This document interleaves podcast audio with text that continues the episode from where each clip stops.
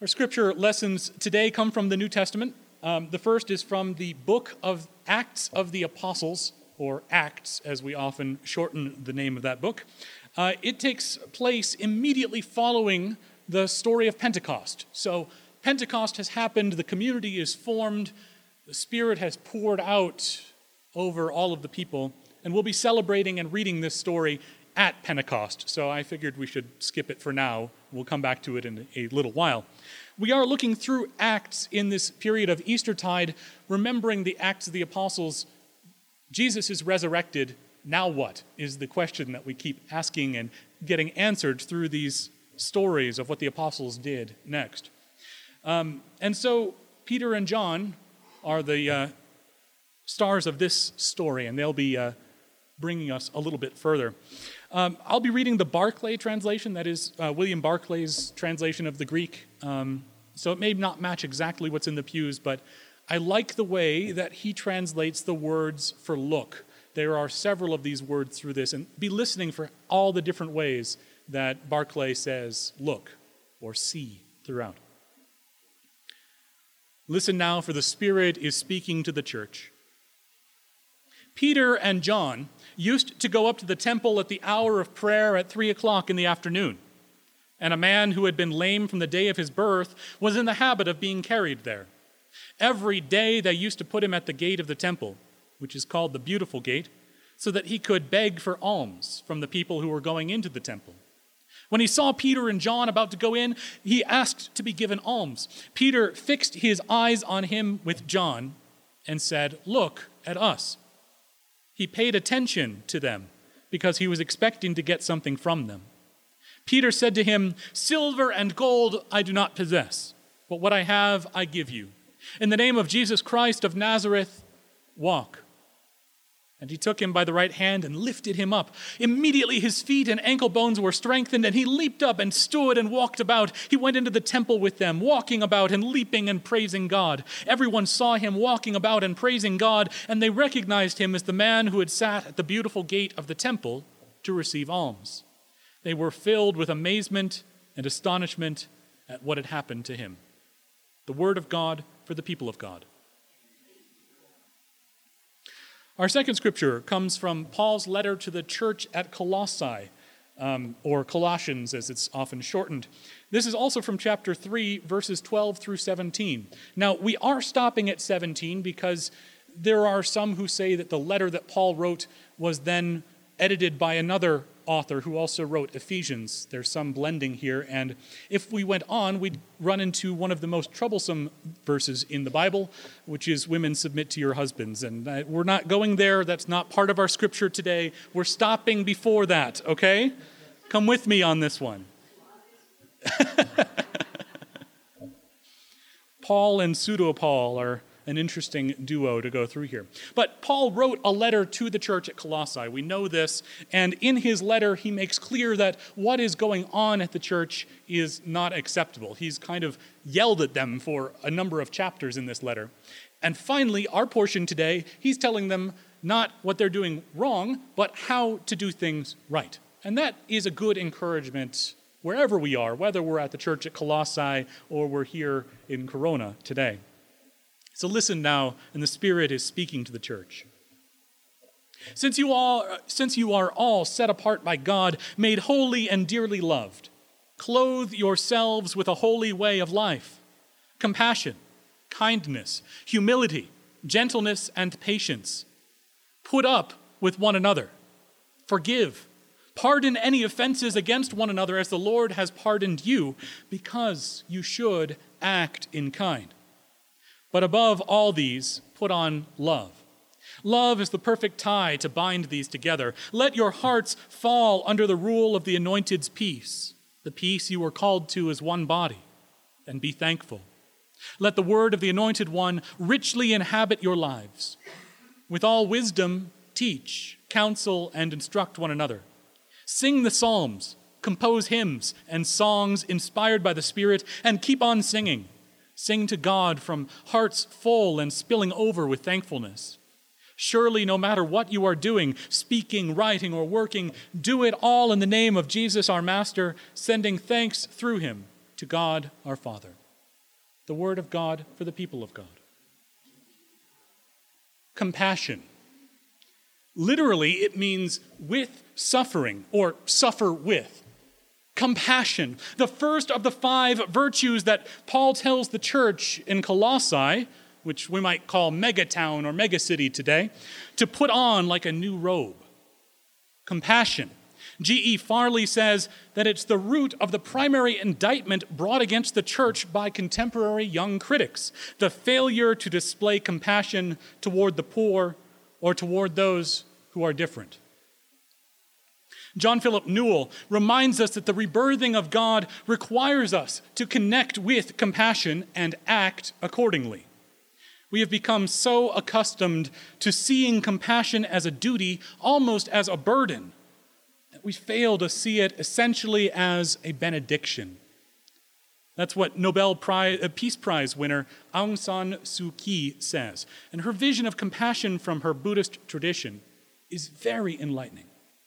Suu Kyi describes compassion as requiring three things the courage to see, the courage to feel, and the courage to act. First, then, is the courage to see to see the connections between ourselves and others, to see the relationship that we share with literally everyone on earth. We are all brothers and sisters, we are all children of God. In our passage from Acts, Peter and John not only see the man asking for alms, they fix their eyes on him and tell him to look at us and pay close attention. Even the crowd saw what had happened. This text is rife with Greek synonyms for sight. Those of you that have exceptionally good eyes may be able to make those out on your bulletin covers this morning.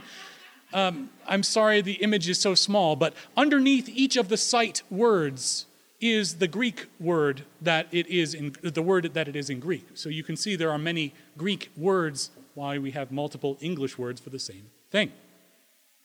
Now, why is this text so full of Greek synonyms for sight? Well, because compassion begins in having the courage to see. Now, maybe you're familiar with Amanda Palmer. She's the poster woman for the musical subgenre of dark cabaret. Yes, that's a thing. Uh, from her time singing in the duo The Dresden Dolls. She's an activist protesting on behalf of those whose voices are lost or ignored. And before becoming the first artist to bring in over a million dollars in crowdfunding for her latest album, she was a street performer. I'm going to quote now from her 2013 TED Talk, which I encourage you to watch yourself. Uh, I'm going to link to it on Facebook and on SoundCloud and in YouTube, wherever you're watching this or listening. Look for that link, it'll be there. She says, I was a self employed living statue called the Eight Foot Bride. I painted myself white one day, stood on a box, put a hat or can at my feet, and when someone came by and dropped in money, I handed them a flower and some intense eye contact. And if they didn't take the flower, I threw in a gesture of sadness and longing as they walked away. So I had the most profound encounters with people, especially lonely people who looked like they hadn't talked to anyone in weeks. And we would get this beautiful moment of prolonged eye contact being allowed in a city street, and we would sort of fall in love a little bit. And my eyes would say, Thank you, I see you. And their eyes would say, Nobody ever sees me. Thank you. Palmer had the courage to see and encouraged others to see also. Something as simple as looking into the eyes of people in a public place became an act of compassion. When seeing someone, connecting with them is not commonplace, we cannot call ourselves a compassionate society. We have to see in order to be compassionate. So the rebirthing of God in compassion begins with having the courage to see. The courage to see. The courage to feel. Aung San Suu Kyi embodies the courage to feel in her life. She's from Myanmar, formerly called Burma, and was placed under house arrest by the brutal military dictatorship, the junta, for over 25 years. 25 years in house arrest. Despite the terrible conditions led by the repressive regime, she still had the courage to feel compassion for the leaders of this military dictatorship. If I had really started hating my captors, she says, I would have defeated myself. Suu Kyi avoids hatred by having the courage to feel, not to forget, to, for, to not forget that she has a relationship with them. In the case of the leadership here, they are soldiers, and her father was also a soldier who led Burma's fight against British colonial rule and later Japanese occupation. And though her father was assassinated when she was only two years old, she remembers still being held by his soldiers she says, You are not frightened of people whom you do not hate. It is that straightforward. You are not frightened of people whom you do not hate. John Philip Newell takes this a step further. He writes Suu Kyi teaches that the greatest obstacle to compassion is not hatred, it is habitual patterns of narrow self interest. It is a way of seeing in which we pretend that we can be well simply by looking after ourselves. Or we pretend that our nation can be safe simply by focusing on the protection of our nation, even at the expense of other nations. Such patterns of narrow self interest become the norm, accepted and sanctioned at, all time, at times, even by our religious traditions. Now, Paul, Paul saw, saw these patterns of narrow self interest in the church at Colossae. He wrote them a letter decrying their patterns of fusing pagan and Judaic belief in ways that worked against the community, worshiping angels as intermediaries to God, keeping knowledge and wisdom hidden, keeping it separate, and if you knew something, you kept it to yourself. In fact, Colossae may be the origin point for the Gnostic beliefs, those beliefs about knowledge of God being better than sharing that knowledge with each other, among other things. Paul decried these corruptions, the Gnostic corruption, and wrote back ways in which to genuinely be the body of Christ. Clothe yourselves with a holy way of life, he writes compassion, kindness, humility, gentleness, and yes, patience. Put up with one another. I love this. Put up with one another. This is the first step we've got to put up with. That's tolerance. But beyond tolerance, putting up with each other is forgiveness and pardoning. We go one step further each step of the way. Forgive, pardon any offenses against one another as the Lord has pardoned you, because you should act in kind. But above all else, put on love. Love is the perfect tie to bind these together. Clothe yourselves with compassion. The first virtue that people see is compassion. Choose to feel connected with everyone just as everyone can perceive what you're wearing. Everyone can perceive what you're wearing. Let them perceive compassion first. Love may be the tie between them all, but compassion is key. Now, forgiveness, how can you show compassion to someone you hold a grudge against? Forgiving, pardoning offenses is incredibly difficult, but incredibly important. It reconnects us, helps us to have the courage to feel, the courage to see, the courage to feel, the courage to act. Compassion is not just about seeing a need and sending out your heart to those who suffer. It's about acting to end that suffering or share in it. In the rather aptly named book of Acts of the Apostles, Peter and John do not just see the man asking for alms outside the temple, they act. Peter offers healing, knitting up the very bones of the man's ankle and foot and raises him up. Th- that part, the miracle, is very difficult to imagine today, and at the time even would have been more than enough just the healing alone. It would have been enough. But Peter and John go further. They walk with the man into the temple. The act of physical healing is accompanied by spiritual healing reconnection to God and reconnection to the community of believers. Note that the crowds don't recognize him as a fellow believer, as someone from the community. No, they say, that's the guy who used to beg outside the temple. His entire identity to them is as a beggar. And yet, now, he is literally on the inside. He's literally brought uh, from being an outsider to being an insider, participating fully in worship in the temple. This is the first act after Pentecost, after the Holy Spirit descended on the disciples and the crowds gathered around them. The first thing reconciliation, healing, acts of compassion. Yet it's overwhelming to try to follow this example. There's so much pain, so much suffering, that it makes us want to shrink up into a tiny, protected little ball. Aung San Suu Kyi describes this well. She talks about a, a pressure cooker left too long on the stove. Yeah, one of those unsafe earlier models that's on the stove here. Uh, the pressure cooker, once filled with delicious food, let's say soup or beans or something of the like, explodes. And that soup goes all over everything a tomato soup. You can just see the floors turning red, the ceiling being covered in soup that starts to drip down, even the walls, and it's sticking to those walls something fierce. The mess is terrible. Can you imagine standing there, seeing the mess, feeling terrible about it? Suu Kyi offers this advice Don't just stand there despairing, do something. Just continue to do what you believe is right. Later on, the fruits of what you do will become apparent on their own.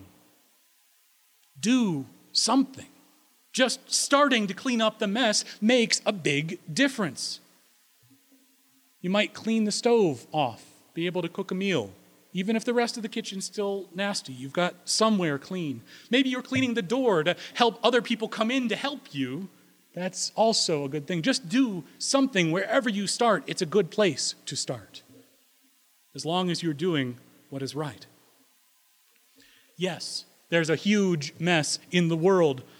Yes, there's lots of suffering and there's lots of need for compassion in the world. But as Amanda Palmer demonstrated, merely looking someone in the eyes can be an act of compassion. Compassion the courage to see, the courage to feel, the courage to act. I'd like to end the message today with another personal story of compassion. This one was shared initially on Reddit and later on Facebook by the group Love What Matters. It's not my story, but it is someone's story, an anonymous person. I was day tripping from Vancouver uh, I'm sorry, to Vancouver from Seattle and stopped in for lunch at a little cafe. From my window, I saw a young teenage girl out in the cold, squatted down in a closed up doorway, holding a small bundle in her arms. She was panhandling. People were mostly walking by, ignoring her. She looked just broken. I finished up my meal and went outside, went through my wallet, and thought I'd give her $5 for some food. I got up to her and she was sobbing. She looked like she was 14 or 15 and that bundle in her arms was a baby wrapped up. It felt like I just got punched in the chest. She looked up, putting on a game face, and asked me if I had any change. I asked her if she'd like some lunch. Right next door was a small quick trip type grocery store. I got a can of formula for the baby, very young, maybe two or three months old, and took her back to the cafe, though I'd just eaten. She was very thankful. Got a burger and just inhaled it. Got her some pie and some ice cream. She opened up and we talked. She was 15, got pregnant. Her parents were angry and she was fighting with them. She ran away. She'd been gone almost one full year. I asked her if she'd like to go home and she got silent. I coaxed her. She said her parents wouldn't want her back. I coaxed her further, and she admitted that she stole $5,000 in cash from her dad. Turns out $5,000 doesn't last a long time at all, and the streets are tough on a 15 year old. Very tough. She did, she did want to go back, but she was afraid no one wanted her back after what she did. We talked more. I wanted her to use my phone to call home, but she wouldn't. I told her I'd call and see if her folks wanted to talk to her. She hesitated, gave bad excuses, and finally, eventually agreed. She dialed the number, and I took the phone. Her mom picked up. And I said, Hello. Awkwardly, I introduced myself and said her daughter would like to speak to her. Silence, and I heard crying. I gave the phone to the girl, and she was just quiet, listening to her mom cry, and then said, Hello. And she cried. They talked. She gave the phone back to me. I talked to her mom some more. I drove her down to the bus station and bought her a bus ticket home. Gave her $100 cash for incidentals and some formula, diapers, wipes, snacks for the road. Go, got to the bus and she just cried, saying thank you over and over again. I gave her a kiss on the forehead and a hug, kissed her baby, and she got on the bus. I get a Christmas card from her every year. She's 21 now and in college. The courage to see, the courage to feel, the courage to act. What a beautiful world it is, even covered in soup. What a task before us to put on compassion, to act in faith and love in the world. What a Savior to lead us, anointing as He was anointed showing compassion, having compassion, as those didn't have compassion for him.